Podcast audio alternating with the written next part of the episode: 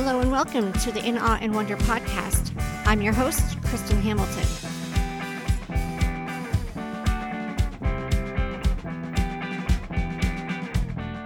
The topic for today, we are looking at Psalm ninety-six. So Psalm ninety-six is one of the Psalms that is in the streak of between Psalm ninety-three and Psalm one hundred that have a theme that God is king. So last time we saw that Psalm ninety-five called for believers to respond to God as creator and king. And this time in Psalm ninety-six, it calls for all nations to proclaim God as their king. I have talked about this on a previous episode that one day every knee will bow and every tongue will confess that Jesus is Lord. When he returns, it will be apparent and evident and obvious that God is the king of the world, the universe. He is over and above all and the creator of all. So I will read Psalm ninety-six. It says, "Oh, sing to the Lord a new song. Sing to the Lord all the earth. Sing to the Lord, bless his name. Tell of his salvation from day to day. Declare his glory among the nations, his marvelous works among all the peoples. For great is the Lord, and greatly to be praised. He is to be feared above all gods. For all the gods of the peoples are worthless idols, but the Lord made the heavens. Splendor and majesty are before him. Strength and beauty are in his sanctuary. Ascribe to the Lord, O families of the peoples. Ascribe to the Lord glory and strength. Ascribe to the Lord the glory due his name. Bring an offering and come into his courts. Worship the Lord in the splendor of holiness. Tremble before him, all the earth. Say among the nations, the Lord reigns. Yes, the world is established. It shall never be moved. He will judge the peoples with equity.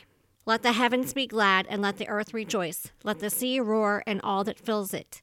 Let the field exult, and everything in it. Then shall all the trees of the forest sing for joy before the Lord, for he comes, for he comes to judge the earth. He will judge the world in righteousness, and the peoples in his faithfulness." Okay, so verses one through six calls on us to sing to the Lord. And verses four through six contrasts God with the lifeless idols of the nations. Verses seven through ten calls us to sing to the Lord as king, as it talks about bringing an offering and coming into his courts and being in the splendor of his holiness and trembling before him. So this would be, it conjures up a picture in my mind of a large throne room with people bringing offerings. As my study Bible notes, that the offering referred to here is the tribute due a king. And having, you know, the royal courts, and then like having people be trembling, either figuratively or literally, realizing who they're coming before. And all of those words give my mind a picture of how it might be to come before a king, let alone, you know, our God, the king. In verse ten, where it says, "Judge the peoples with equity," God rules according to justice and righteousness. So he is our judge, but he will judge with justice and righteousness. And my Bible notes that there is stability in justice. So we have peace and joy. And also another reference in my mind to that is that he is our rock. Our rock gives us our stability, and one way is through his justice. When we know that justice is going to be served righteously, you know, that is very comforting and stabilizing and gives us peace and joy even. So verses eleven through thirteen calls us to sing to the Lord as the judge of the earth. And these verses personify elements of creation.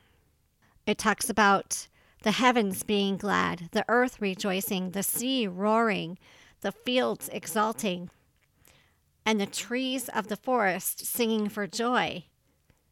And this is all showing joy for the coming redemption of creation. God will put everything back into its proper order and without sin. So hallelujah to that. We have a king who is just and righteous, and he is going to put everything back in order and redeem creation. And so that is just an astounding and wonderful truth for us to think about. So the attributes of God that I wrote down from this psalm is that he's our Savior. He is glorious and exalted. He is powerful and mighty. He is creator. He is strong and beautiful. He is holy. He is king. He is judge. He is just and righteous. He is faithful. And he's our Redeemer. So that's it, all I have for that psalm. There weren't any big cross references or anything like that here. So let us praise God as King. I'll get back into looking through the Psalms up until Psalm one hundred, and we will see what direction we're going to go from there. So hopefully this was an encouragement to look at Psalm ninety-six. This podcast is part of the Christian Podcast Community. You can find them at podcasts dot striving for eternity dot org. There are many podcast creators and podcast topics there, something to suit everyone. My blog is at w w w dot kristen dash hamilton dot com. Keep reading your Bible.